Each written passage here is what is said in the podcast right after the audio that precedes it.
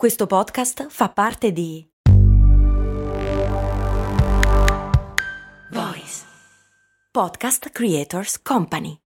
Investi in azioni ETF con Scalable Capital. Crea piani di accumulo. Analizza il tuo portafoglio. Ricevi interessi e molto altro. Tutto via app o via web. Scegli Scalable per i tuoi investimenti.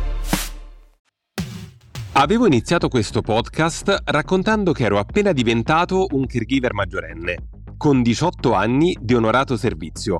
Oggi questo podcast diventa maggiorenne, compie 18 episodi. Quante cose sono cambiate dal primo episodio? Quante ne sono cambiate anche dall'ultimo trailer? Preparati a tutt'altro rispetto a quello che avevo annunciato, una nuda verità imprevista registrata dall'armadio di nonna. Funziona così. Un giorno, all'improvviso, ti ritrovi a essere il genitore dei tuoi genitori, un caregiver, e non ti senti mai pronto. Ma esiste un libretto di istruzioni su agevolazioni, strumenti e dispositivi, badanti, insomma tutte le varie ed eventuali per over 70?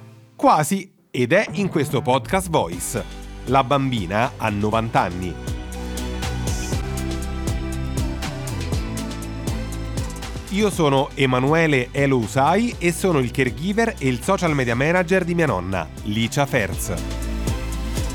Curarle la depressione facendola diventare una star di Instagram è stato un caregiving molto speciale e ho tante altre esperienze da condividere in questa guida settimanale pratica, facile e felice alla gestione degli anziani, affinché nessuno perda mai il sorriso.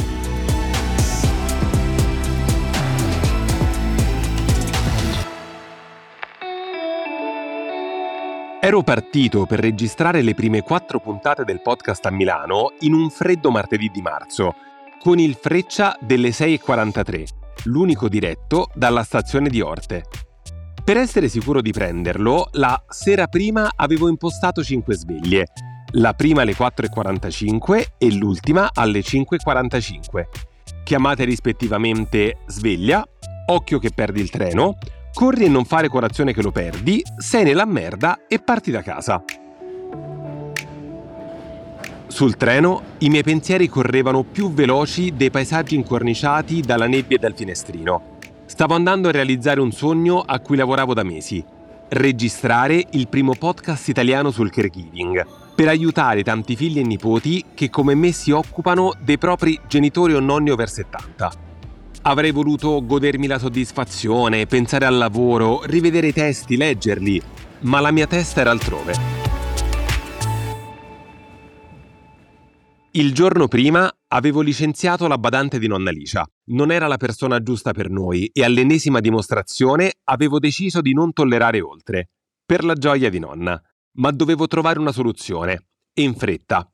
Mancava meno di un mese alla nascita di Arianna, mia figlia, iniziavo a vivere i primi problemi da generazione sandwich, ossia quella generazione che è in mezzo e si prende cura di figli minorenni e genitori anziani, oltre al lavoro, la casa. Per l'Istat siamo più di 15 milioni di persone. Solitamente sono donne 45-55 anni. Ma ci sono anche quelli che, come me, devono prendersi cura dei propri nonni in seguito alla morte di un genitore vincendo così l'ingresso saltafila di svariati anni nel club della generazione sandwich. La divisa del club è un manto d'ansia con un velo di oppressione. Meno sono autosufficienti genitori e figli di cui ci si prende cura, più pesanti saranno il manto e il velo. I miei erano pesantissimi. Erano già passati sei mesi dalla frattura del femore di nonna e nonostante avesse fatto grandi progressi e iniziasse a camminare sempre meglio, aveva comunque bisogno di assistenza continua. Lavarsi, mangiare, andare al bagno, mettersi e alzarsi dal letto. Fortunatamente Badaker mi trovò in poco tempo una soluzione validissima, quella di cui mi hai sentito entusiasta nella puntata del podcast sulle badanti. A proposito di quella puntata, devo chiedere scusa a Badaker per aver dato un'informazione errata sulle tariffe. Quello che il Signore mi ha dato con le parole me lo ha tolto con i numeri e ho fatto confusione tra la fee di scouting e le spese di gestione per la busta paga. Devo chiedere scusa anche a chiunque l'abbia ascoltata e a me stesso. Non per questo errore, ma perché mi sa che ho detto una cazzata. Ti ricordi come avevo concluso quella puntata sulle badanti? Qualche anno fa non avrei mai pensato di vedere nonna felice con una badante in casa. Eppure è successo. Ecco, con questa bugia devo essermi portato sfiga da solo.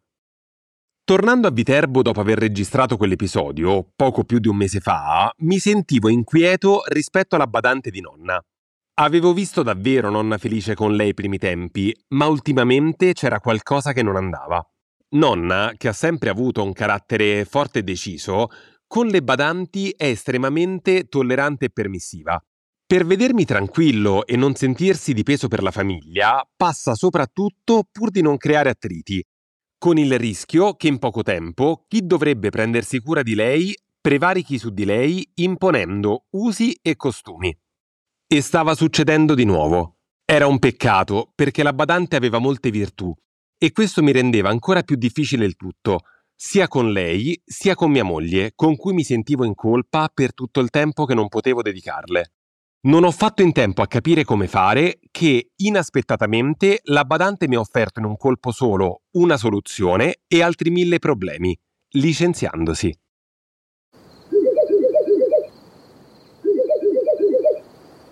La libertà ti sta chiamando. Sono arrivati gli incentivi Jeep.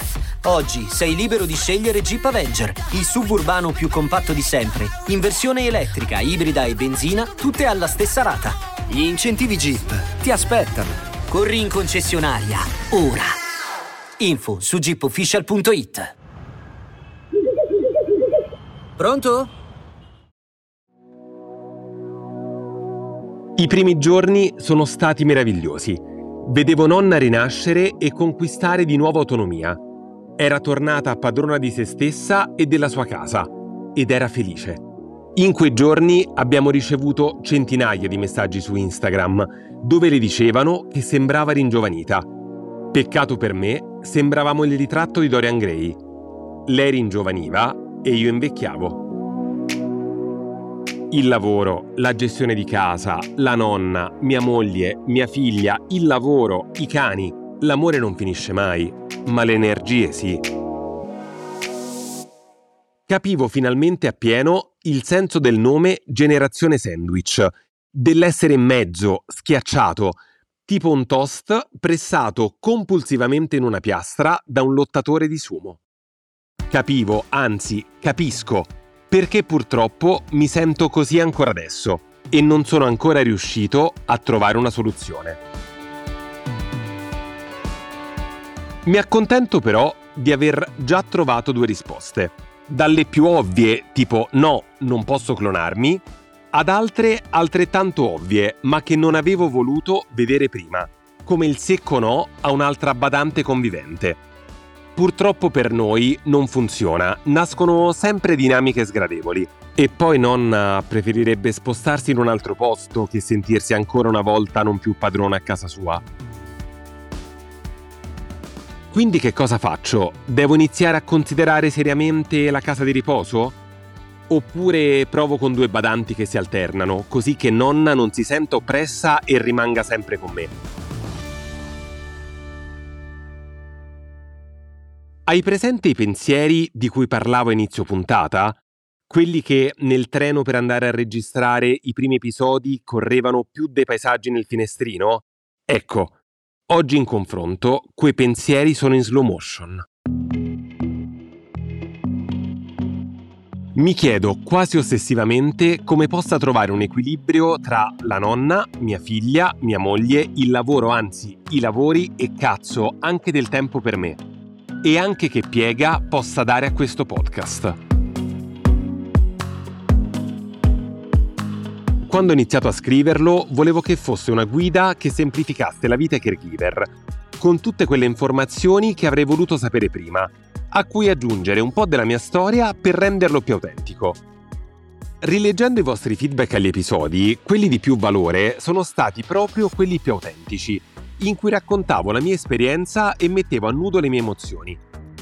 Forse perché è facile sentirsi sbagliati quando si è dei caregiver e nulla aiuta di più di sapere che non si è soli in questa situazione.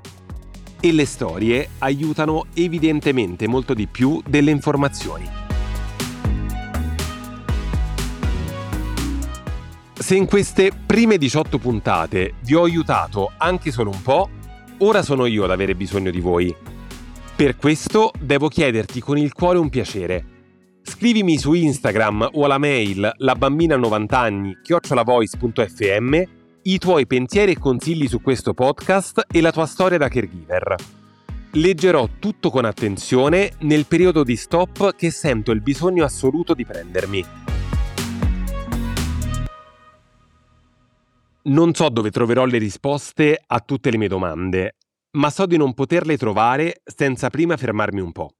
Voglio tempo per pensare, camminare, viaggiare, amare, perché nonostante tutto questo, io continuo ad amare follemente mia nonna e quando mi sento oppresso dai problemi mi ricordo sempre che ho questi problemi perché nonna è ancora viva e mi aiuta tantissimo ad affrontarli più serenamente.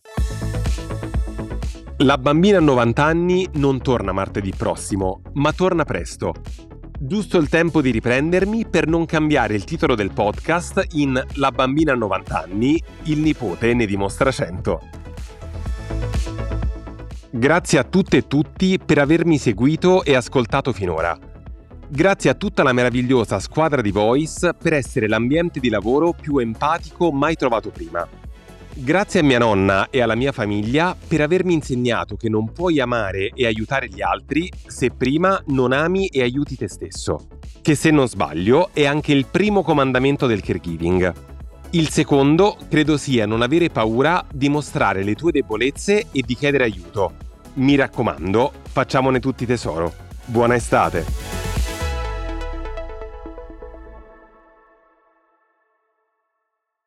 La bambina a 90 anni è un podcast voice di Emanuele Elo Usai, fonico di studio e sound designer Antonio Mezzadra, executive producer Andrea Maltagliati, produzione voice.fm.